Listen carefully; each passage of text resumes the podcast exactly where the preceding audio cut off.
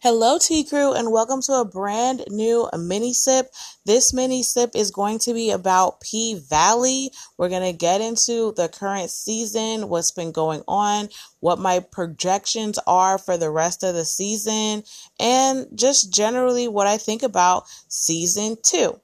All right, so season two has been long awaited. The Rona has came through and swept up everything. I think it's almost two years between the first season and the second season, and it's really the reason why I got Starz. I really love P Valley. I love going to the Pynk and Chucalissa um, and just getting down with them every single week. So I, I was really happy to see that the show came back. And you know it's got a couple comments. We're going to get into some of the themes of the show and basically like what's going on? What's tea?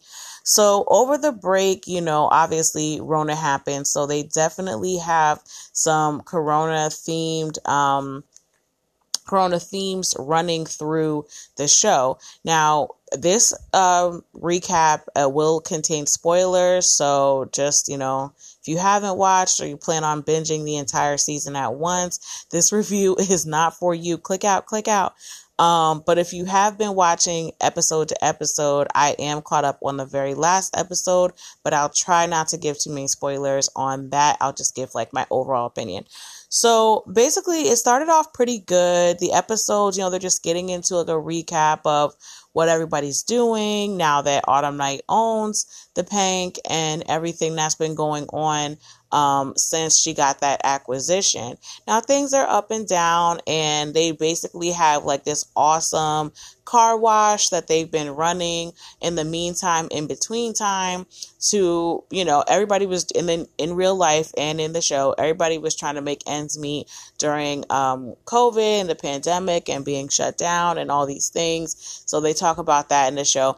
I like that they talk about that. I know a lot of people in the comments were like, oh, I'm so tired of it because literally every single scripted show was talking about Corona. And then we had all of our reality shows talking about their experience during Corona.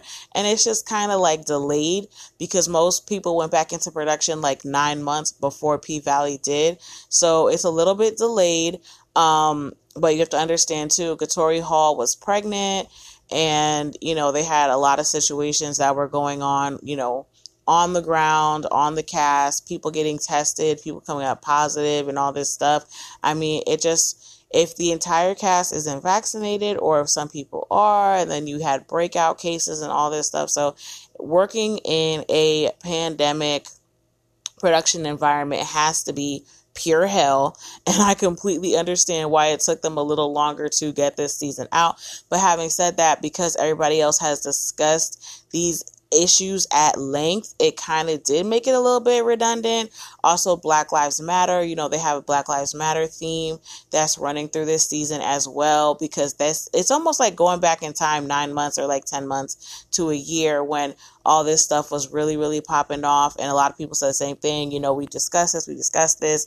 Um, and because so many people have discussed it, it, it kind of does get to the point where it's like, okay, like it's another take on the same, on the same topic, but still, in my opinion, needed as well. You know, you cannot have an you know, predominantly African American cast that is from the South that's going through these things and not talk about it. So, I definitely think that talking about it was the right way to go, but it also kind of, you know, just dates the show a little bit. It doesn't seem as current maybe as other scripted shows, but still really good. Also, this season is very sexual. I mean, I feel like the first season was sexual as well. I mean, it's a strip club based show, so it's about a strip club or whatever, but there's a lot of sex scenes and it's a variety of sex scenes in this season. And I think that while that may have turned off some people, it also just goes to the realness of the show. Like, it doesn't make sense to have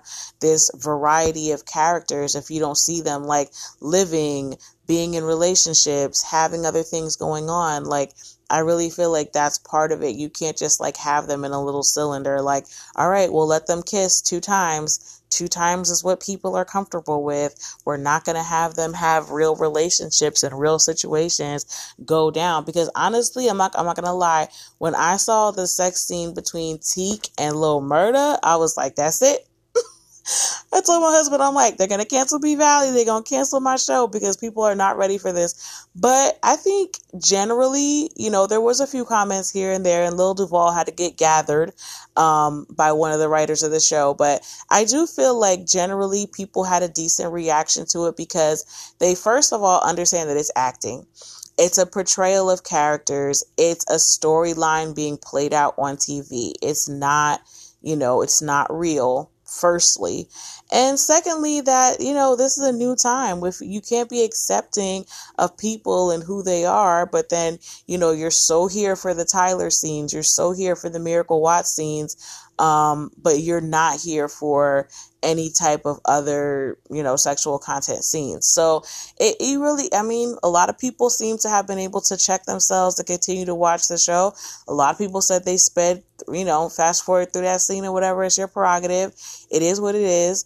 Um, you know, if it's just too much for some people, then it's just too much for some people. But I, I mean, they're gonna take it there. I think that's why a lot of people like P Valley anyway because they're just like, "Oh, girl, like they having this, they doing it." Like it's just you clutching your pearls every five seconds, and I think that's what people want. Like, do you want to know what it's like in this kind of lifestyle, or do you just want it to be like sugar coated and like you know wrapped up and given to you in a in a more palatable way because that's what you want? Like, no, people want the gritty, they want the dirty, they want it all.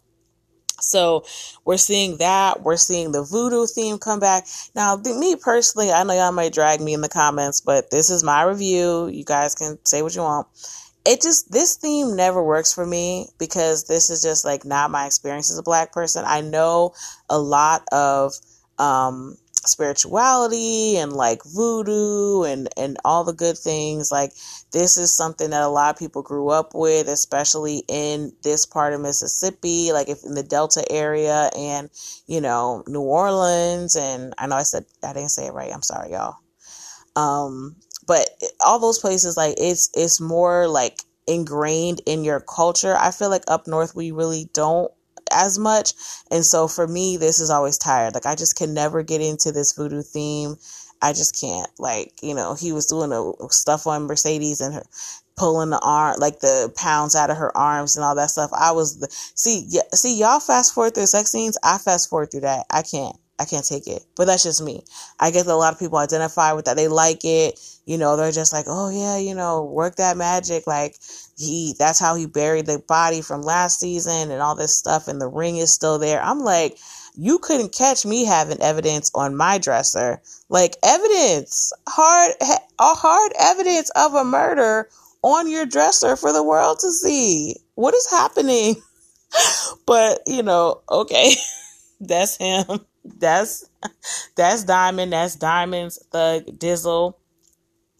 Um, but the highlights for me this season has def. Oh, something else before I get into that. There's there's so many new characters. I don't know if it was like a situation of some people not being able to come back. You know, the mayor was killed off. Um, and then just some people aren't in the show anymore because they were in relation to the mayor, so they lost some people that way. But there are a ton of new characters, so you got to keep up. There's new people in the strip club, new people in the town hall, just new, new, new everywhere. And I don't know if they're all new or if it's because the season break was so long, I'm forgetting some people, but it just seems like a lot of new people to me. So that was a lot in the beginning, but you know, as we're getting down mid season, it's starting to be like, okay, I'm, I'm putting the pieces together because, you know, listen, I want to watch, I want to enjoy it, but it's like a murder mystery at this point. Like, who is who? And then, like, my favorite, like, my highlights from the season so far, definitely the Keyshawn origin episode. I loved, loved, loved watching that episode because Keyshawn always gave me as a character, like, yes, I'm beautiful. Yes, I'm working in this strip club and like my life isn't what I thought it would be, but this is definitely not how I started my life. And that's why I was just like, oh, I really like this. Like, I like, I mean, the abuse is always really hard to watch, right? Like, I couldn't take that. And the whole thing with the kids, oh my God, I wanted to jump through the screen. Like, girl, if you won't do it for yourself, please do it for your children like it was just so I got like I mean they played a little music in the background and stuff too, but like when she lifted up his shirt and saw those little bruises on her son's back, I got chills.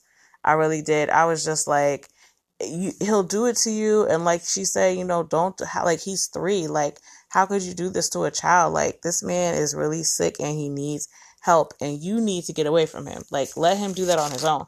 That'll be his journey. You get your kids and get out. But you know, no spoilers, but you know, she don't get out. She's still there. She's still dealing with it. But I really, really liked that episode. I liked meeting the stepmother and the stepsisters and kind of like her seeing the difference between like her dark skin and their light skin and you know her father and his like shadiness and grossness in the situation and her kind of getting pregnant and not having it not having anywhere to go having to kind of deal with this abuse um and then the most recent episode that I don't want to really give any spoilers, but that the Keyshawn episode and the most recent episode were my two favorites because that last episode was just so good. It was so good visually. Um, just the different shots, like different things that were like frozen in time, um, as they go through Teak and like what he's going through and trying to get um assimilated after being in prison. Like I really just feel like I mean, I've never been to prison. Um, but I really just feel like that was a great representation of how it can just feel like a whole nother world when you come from being locked up to being um, transferred out and like halfway houses and other programs and stuff try to get you acclimated but there's there's really no quick fix you just have to start from the bottom and try to work your way up into understanding what it really is to be you know, in jail for so long and in prison or in prison for so long and then trying to come back into society, how we have to do a better job of like bridging the gap for people because it is insane how many people have come out depressed and decided to literally commit a crime to go back because they just don't understand how to function or, you know, something, you know, something else happens. So I thought that was a great episode. Just, whew, just takes you there. It really takes you there visually, uh, story, everything. Like that was a 10 out of 10 episode for me. But all, you know, all in all, I feel like this is a good season so far. I think P Valley is definitely going to bring it. I'm excited to see what the season finale is hitting on. And I'm hoping that, you know, while they were all together, they were able to shoot more episodes so we can get into season three a little quicker and keep the momentum up. Um, I would love to see that because I don't hate for them to lose viewers because of, you know, them just not being able to kind of like keep people in, you know, wrapped up in the situation, right? Okay, everyone, this has been the P Valley Review mini sip. Um, more mini sips to come. We're going to pop up randomly. And the new season is starting early August. So look out for that. Tea Talk with Sha season three. Uno, dos, tres. I love you guys for listening. Bye.